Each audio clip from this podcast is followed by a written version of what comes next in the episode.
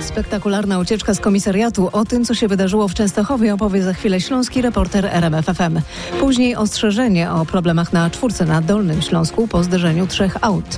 Powiemy, czym żyje Łódź, zapytamy o wasze sobotnie plany. Chętnie pójdę na spacer do lasu. W RMFFM o 11 także fakty kulturalne.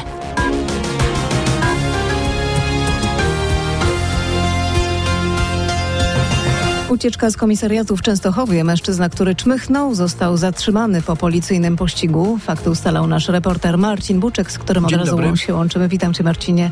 Jakie są szczegóły tej ucieczki? Co się wcześniej działo?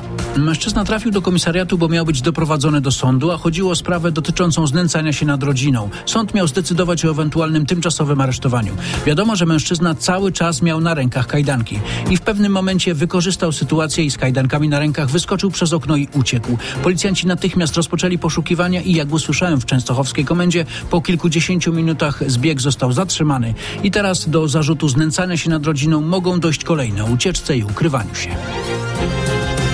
Uwaga kierowcy, trzy samochody zderzyły się na dolnośląskim odcinku A4 między węzłami Budziszów i Udanin. Po kolizji w Drogomiłowicach zablokowany jest prawy pas jezdni w kierunku Wrocławia.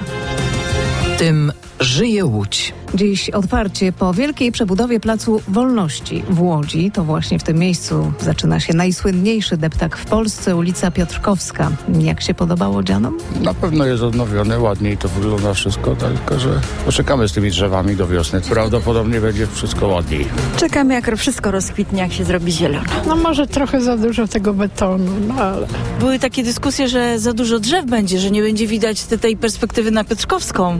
Nie, nie, wydaje mi się, że wcale nie jest za dużo tych drzew. Nie, bardzo ładnie, mnie się podoba. Zobaczymy właśnie jak będzie, jak będzie lato, jak będzie więcej zieleni, zobaczymy, czy ludzie będą siedzieli, bo to chyba to będzie wyznacznik, czy się udało, czy nie. Także to życie zweryfikuje. Zobaczymy. O wrażenia mieszkańców Łodzi pytała reporterka RMFFM Agnieszka Wyderka.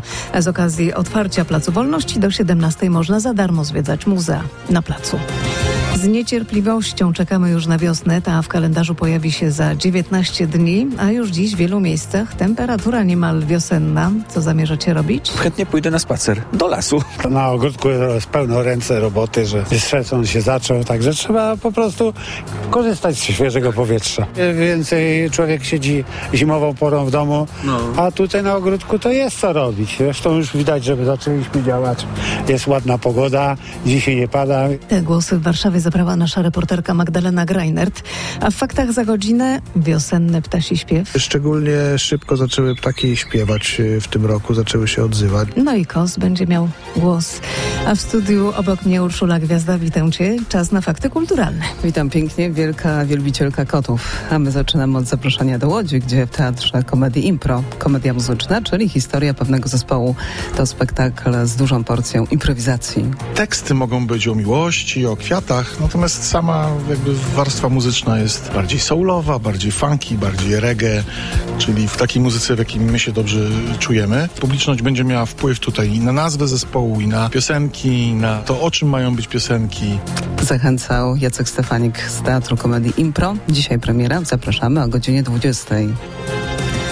A w Słupsku powstają książki, które leczą. Książki sensoryczne, książki, które wykorzystujemy do zajęć nie tylko terapeutycznych, ale i też e, takich sprzyjających integracji dzieci w pełni sprawnych z niepełnosprawnymi. Mówił Tomasz Dobrowolski, dyrektor jednego z przedszkoli integracyjnych w Słupsku, gdzie dzieci korzystają z takich książek, a w akcji ich tworzenia włączyli się artyści, nauczyciele, no i dzieci. Kraków zaprasza na miesiąc krakowianek. W planach rozmowa o kobiecej solidarności, spotkania dotyczące praw kobiet i odkrywanie zapomnianej historii mieszkanek Krakowa. Jak podkreślają organizatorzy, marzec to czas kobiecej mocy, a w tym roku panie mogą wybierać spośród stu wydarzeń. Radio, muzyka, fakty. RMFFM.